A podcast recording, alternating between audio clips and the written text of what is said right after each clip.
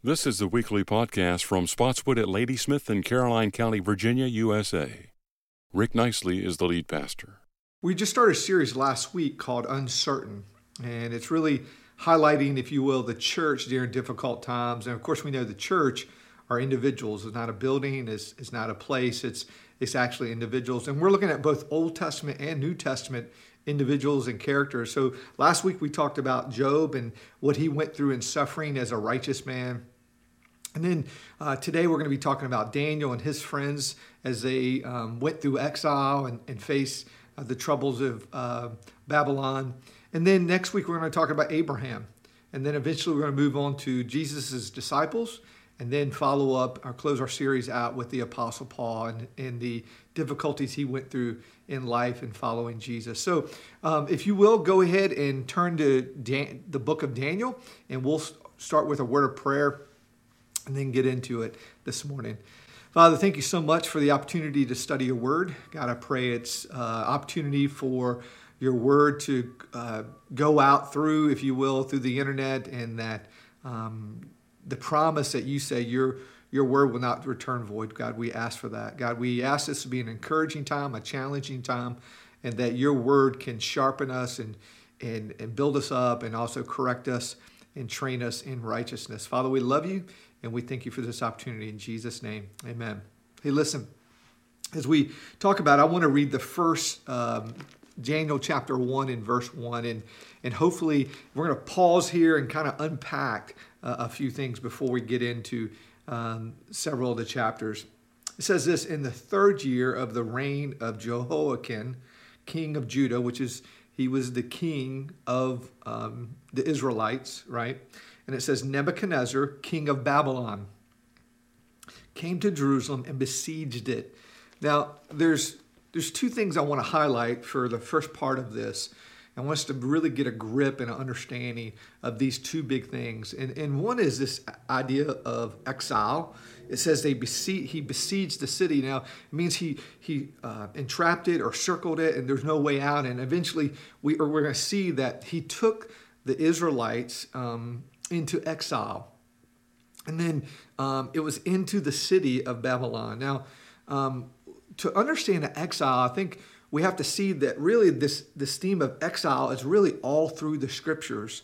And so we have to go all the way back to the book of Genesis, and we see where God uh, set up Adam and Eve in this perfect garden, the Garden of Eden, in the in the presence of his in His presence, and, and that in His presence there was there was beauty and majesty and perfection, and they enjoyed God, and God enjoyed them. And he really only gave him one command was to avoid this, this tree, right? Well, guess what? We all know that Adam and Eve sinned, they rebelled, they, they chose to redefine good and evil in their own eyes and believe the lie of Satan over the truth of God. And so what happens was God exiled them. And so we see this picture of exile in Genesis chapter 3. He kicked them out of the garden to the east side of Eden.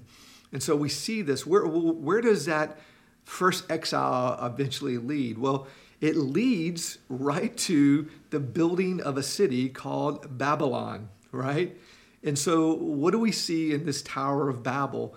We see man again trying to redefine what was right and wrong in their own eyes and set up a earthly kingdom in opposition to God's kingdom what happens? We see God scatter them through their language and disperses them.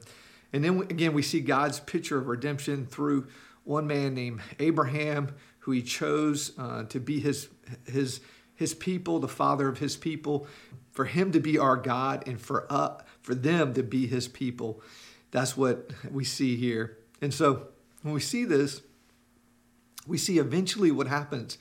Well, they end up in Egypt, right? In this new Babylon, again, creating uh, something apart from God and his kingdom, not recognizing the, the God of the universe, uh, the God, the creator God, but beginning to worship the created over the creator and redefining what was right and wrong in their own eyes. And then what happens? God delivers them. He promises them a promised land uh, flowing with milk and honey. And guess what? He eventually gives that to them and they set up. And again, all they're commanded to do is to follow God and keep his commandments, right? And guess what inevitably happens? We see right here. Um, and eventually the kingdom um, is is broken. They become, in some ways, their own Babylon. And so Babylon actually comes, if you will, and exiles them in this. This is what we, we see. Well, eventually, obviously, we even know after this story that um, if, you, if you're not familiar with the story, eventually the, the Israelites actually go back to their home country, but they're still, even though physically in their home, they're still under exile because they're still under uh, the rule and reign of another country. And really, this idea of exile means uh, to be out of your land, to be out of your native area. And exile is really that feeling of alienation and a longing for something more, no matter where you live.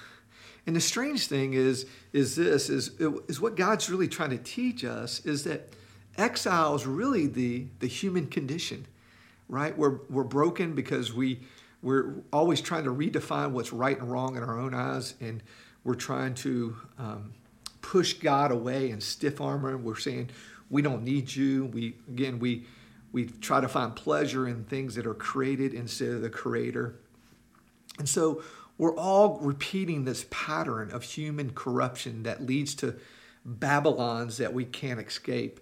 And our self centeredness drives us to create false homes, based on status and based on power, which inevitably excludes others.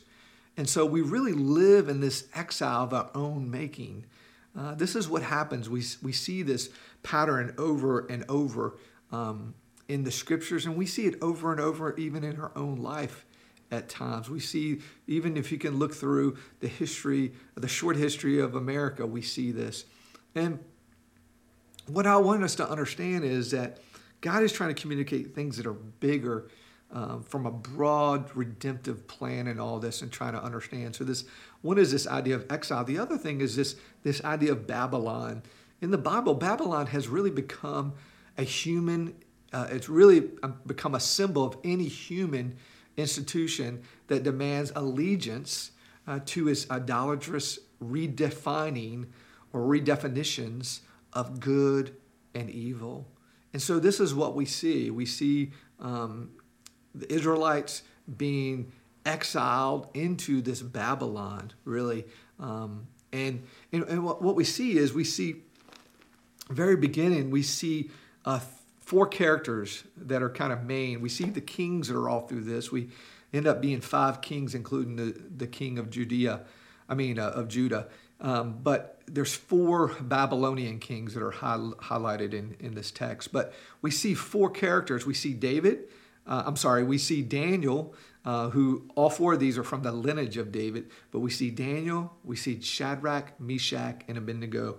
And of course, we know Daniel's um, new Babylonian name is Belteshazzar. Okay, so we, we see this. Now, what's interesting is, is, is when you see this, you, you see them move to a new land, and, and really they've become a minority, um, not because of necessarily their skin color, but because of their belief system, that they believe in one true living God, and, and they're thrown in with all these other gods, these kind of little gods, if you will. And so they're being bombarded in this. And when we're, we're talking about this way of the exile, um, what, what we see is Daniel and his friends, they they experienced both persecution and prosperity. I mean, there was this up and down, almost like what we talked about last week with with Job. There was both blessing and cursing. It seemed like right this um, incredible blessing, but also suffering. And this is what we see um, during this time. And and what happens is during these these circumstances, typically you see people go one of two uh, channels. We see either people begin to revolt against the exile, against the people, uh, against that government, or we see um, people begin to adopt all everything. In other words, they compromise. They just kind of give in to whatever the the worldview is of that exiled uh, country that they've been brought into. Um, and really, what I think God is trying to teach us through this text is there there's really should be this tension. Uh, this tension is between uh, loyalty and subversion. In other words, um, Daniel, um, as he was shown these visions and these dreams, he, he knew ultimately God was going to send a Messiah that would set up a, a kingdom of peace. Um, and, and, understanding that while he was in exile, things to, seemed to be a little disoriented, uh, they seemed to be unknown. And so he was really kind of saying, God, you know, how do I live this life in exile? And that, and that brings meaning to us as well today. Now, I think for us to understand a good picture, we also have to look at some other prophets. Jeremiah is one of those prophets. He had, he had prophesied about this exile that they would be uh, facing. In, in 587 BC is when the exile happened. And so uh, Jeremiah lived through uh, both before and the beginning of this exile. But this is the verse, and this is what Jeremiah uh, gave, or what the Lord gave to Jeremiah to, to teach his people. And it, and it goes like this. It says Jeremiah, we all know Jeremiah 29, 11, you know, the plans I have for you. But um, there's, there's a verse before that. In verse 7, it says this But seek the welfare of the city where I've sent you into exile, and pray to the Lord on its behalf. For in its welfare you will find your welfare. So I think what we see already in, in, in the prophecy of and the word of the Lord through Jeremiah is this idea of serve, this idea of seeking the well being. And then ultimately, what we're going to see is this idea of loyalty. And so um, I, I want to share with you the big idea today, okay? The big idea is this in this world of exile, we should serve others, we should seek the well being and their well being as we stay loyal to Jesus and the hope he brings.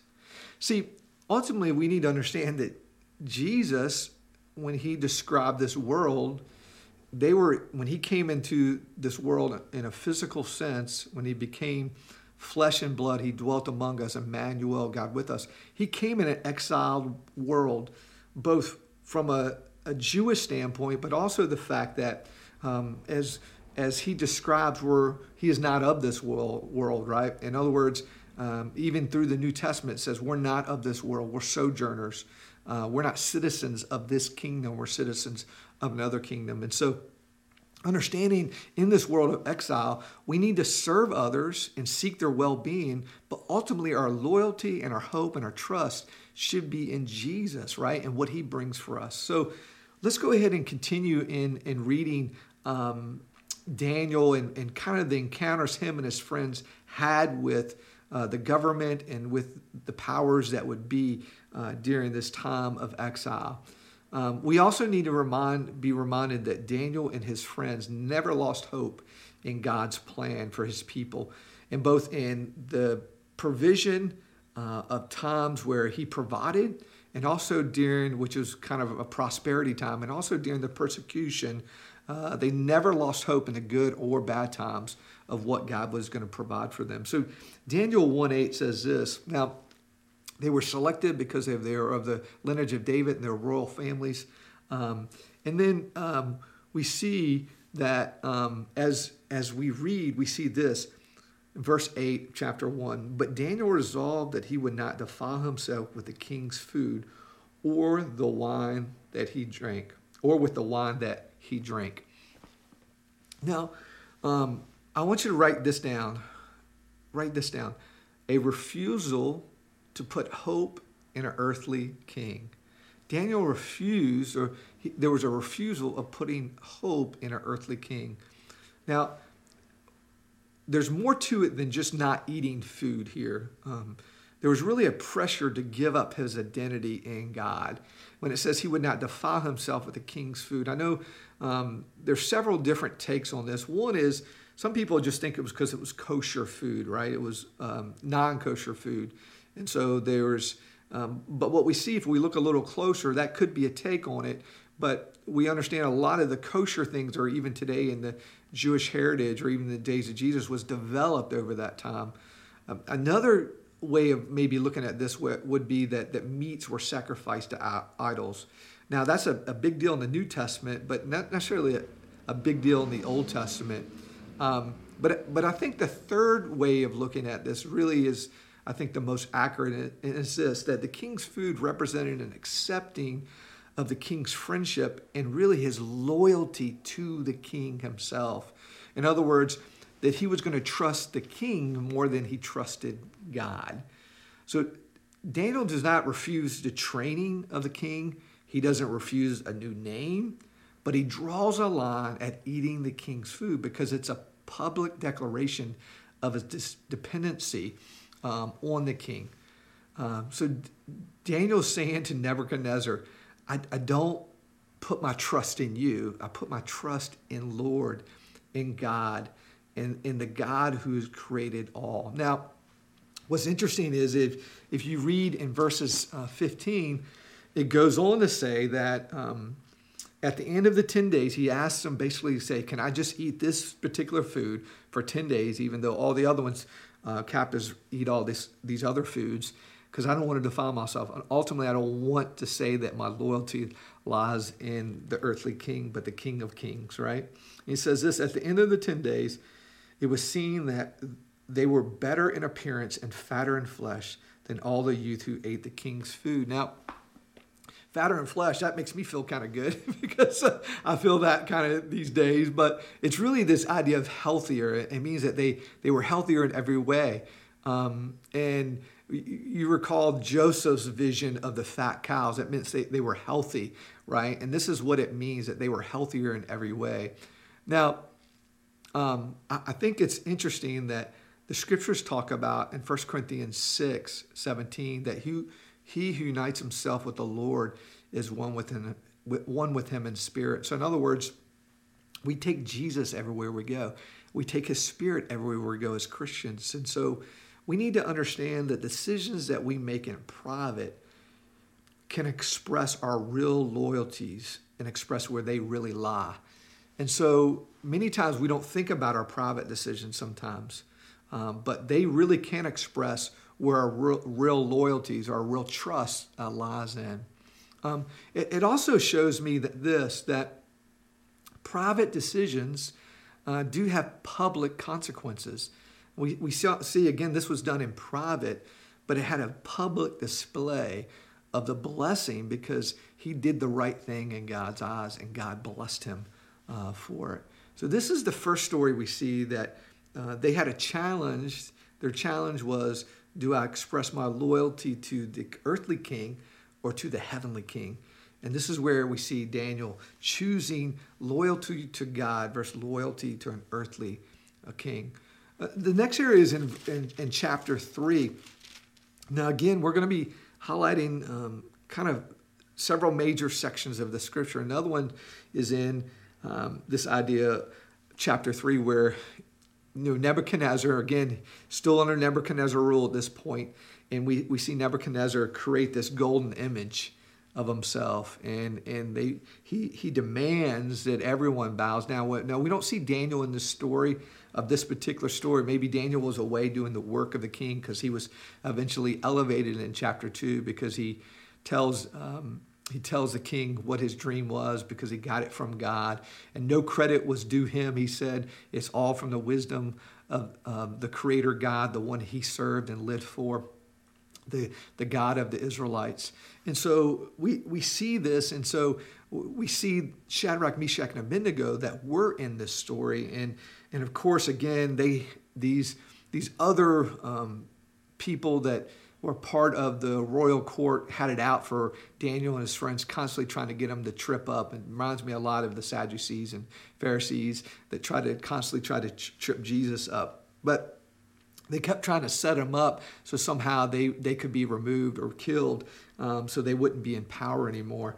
Now, um, what, what we see is, again, they made, made this decree that, that um, or I'm sorry, Nebuchadnezzar made this decree that everyone shall, shall bow down. And of course, they saw that Shadrach, Meshach, and Abednego were not doing this. And it says this, uh, verse 12, it says, There were certain Jews whom had been appointed over the affairs of the province of Babylon Shadrach, Meshach, and Abednego.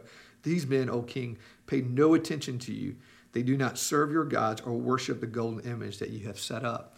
So what we see right here is this refusal, right, to worship the empire, or a refusal to, if you will, worship um, some worldview other than a godly worldview. Um, this is a reminder for us that we, we should not bow down to the gods of our day. We must not. We must stand strong in the face of immense social and cultural uh, pressure, um, and even political pressure at times to to bow into um, something other than God Himself and His worldview and, and how He is over everything and in charge of everything. Now, we see in verse 17 it says this.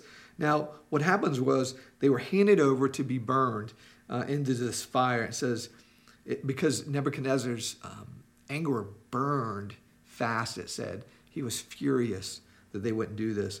In verse 17, it says, If this be so, our God, now this is again saying they're going to go into this fire furnace. Now, I love, I love this. This is um, incredible confidence in God, but also trust that even things don't work out like they want them to, or God doesn't answer um, their prayer like they want uh, Him to, they still trust Him. And this is this is really to me, I think probably one of the most powerful verses and text in the Old Testament. An incredible picture of trusting God's sovereignty and that He's good, and we can trust Him no matter what the earthly outcome is here, because they were looking forward to the home they had in heaven one day with God in His presence, not not here, and they knew that they were just sojourners, right? They're just in exile physically, but spiritually in, in their soul or in, in exile, if you will. It says this If this be so, our God, whom we serve, is able to deliver us from the burning fiery furnace, and he will deliver us out of the hand, out of your hand, O king. But if not, be it known to you, O king, that we will not serve your gods or worship the golden image that you have set up. Isn't that incredible? So they're saying this we trust God and we know that He's going to deliver us. We, we trust and we know He can and He will. But even if He doesn't, don't think that our God's still not in control. And we trust Him even if we have to die. I love that. Um, it's really understanding that there's a worldview that's being pushed on us. And we see, in fact, in later in, in, in the end of the Bible, Revelations chapter 17, we see this Babylonian spirit uh, a seductive culture that is actively engaged in deception and destruction of God's people. Um, in fact, it says that Babylon rides, she rides on a beast, uh, meaning that she is propped up by forces that are anti Christian, anti God, um, a government that may be anti God or anti Christian, and, and they she rides in on this. And I, I love that because what they're saying is this that we trust God in God's way, and if we have to die, we die. So it's God's way or death, either one. And, and what's beautiful about that is this not trying to be uh, somehow sick or anything, because no one wants to die, but we're all eventually going to face that. But I was reading just this week. Um, in uh, Philippians chapter 1, and, and, and Paul has, has dealt with this. He's like, you know, the live is Christ, but the die is gain, right? But I stay back because I want to see his church grow. I want to see people grow and, and make disciples. And so I'm going to stay and I want to stay. But I know there eventually comes a day when it's going to be great gain to be in the presence of God. And this is really what Shadrach, Meshach, and Abednego were saying. Now, I love down the end of this, and it says that they turned up the heat even hotter. They put him in the fiery furnace. In fact, some of the guards died because it was so hot. And it says this and, and it says the king was astonished and rose up. He saw a fourth person. It says this, and he answered and said, But I see a four four men unbound walking in the midst of the fire, and they are not hurt, and the appearance of the fourth is like the son of the gods. And what we see here is we see God protecting his people. Um, and, and, and we eventually see that they're asked to come out, and it says that their clothes weren't touched. They didn't even smell like smoke. Um, and he and he built, basically he he he fell at their presence and said, "We, your God is above every god," and he elevated them. Now, what's crazy about that is I, I love campfires. My family loves campfires. I can get a jacket and be around it for a few hours and and then I can wash it, and even after I wash it, it still has smoke in it. And it says here that there was no evidence of any of that punishment that was supposed to be dished out on them. That uh, God um, protected them, and, and, you know this is what we see. We see uh, human beings uh, using force and power and the threat of death to try to get people to bend um, to uh, their worldview. We, we've seen this over in Afghanistan and Iraq, where um, people that are radicals going and capturing Christians and threatening them to to convert over, if not die. And we see them actually killing them and being martyred for their faith. Um, you know, it's interesting in in the middle of Daniel as we see two chapters. Um, we see uh, chapter four where it's Nebuchadnezzar, and we we see um, chapter five where his son um, is is faced with something very similar. His name is uh, Belshazzar, not Belteshazzar like um, Daniel, but Belshazzar. And so we, we see them uh, kind of facing exact same test, but two different outcomes.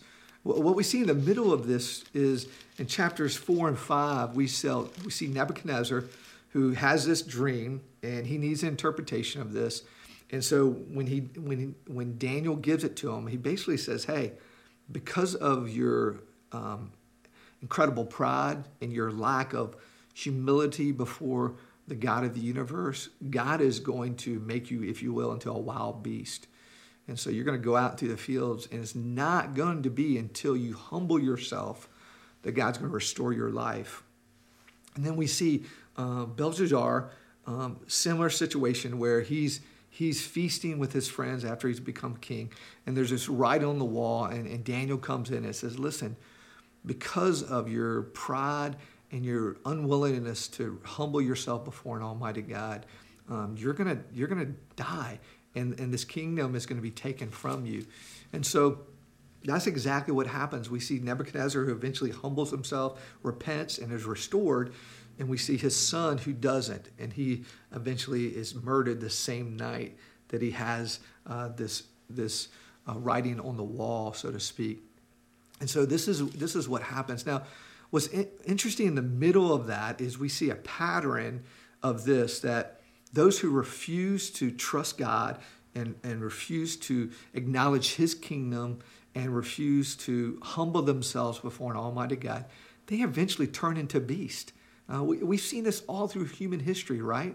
They've become beasts. They kill each other. We even see this in cities and rural areas where people just hurt each other because of uh, their own selfishness, drugs, gangs. We, we see this because of power and money. People step on each other, they abuse each other, they kill each other, they act like pure beasts.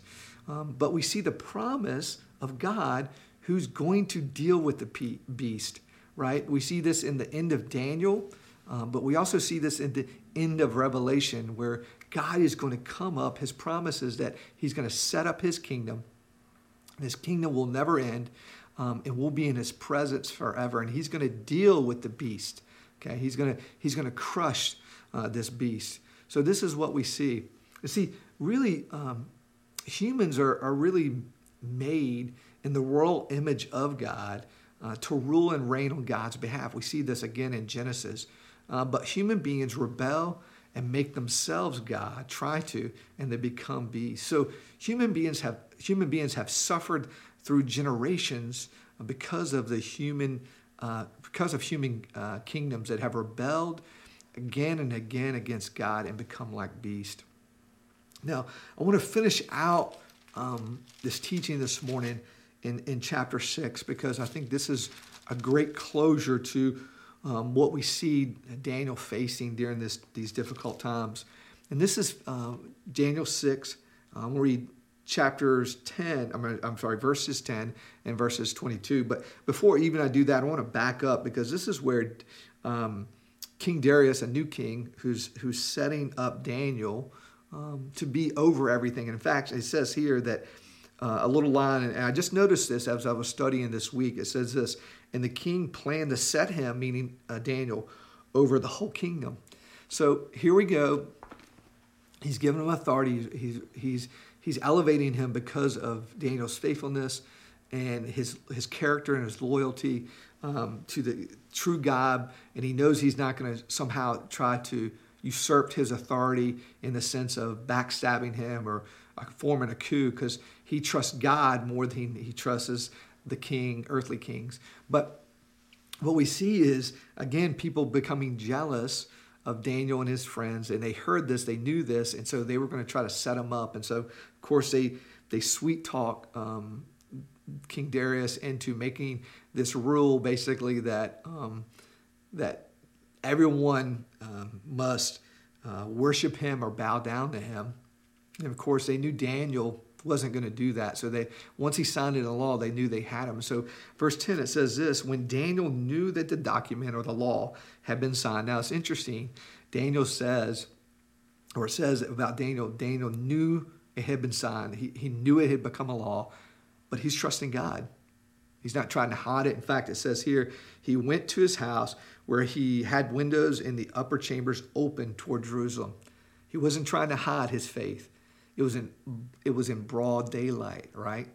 He wasn't, he wasn't praying uh, like the Pharisees or Sadducees, like on the corner to try to draw attention to himself, but he wasn't hiding it.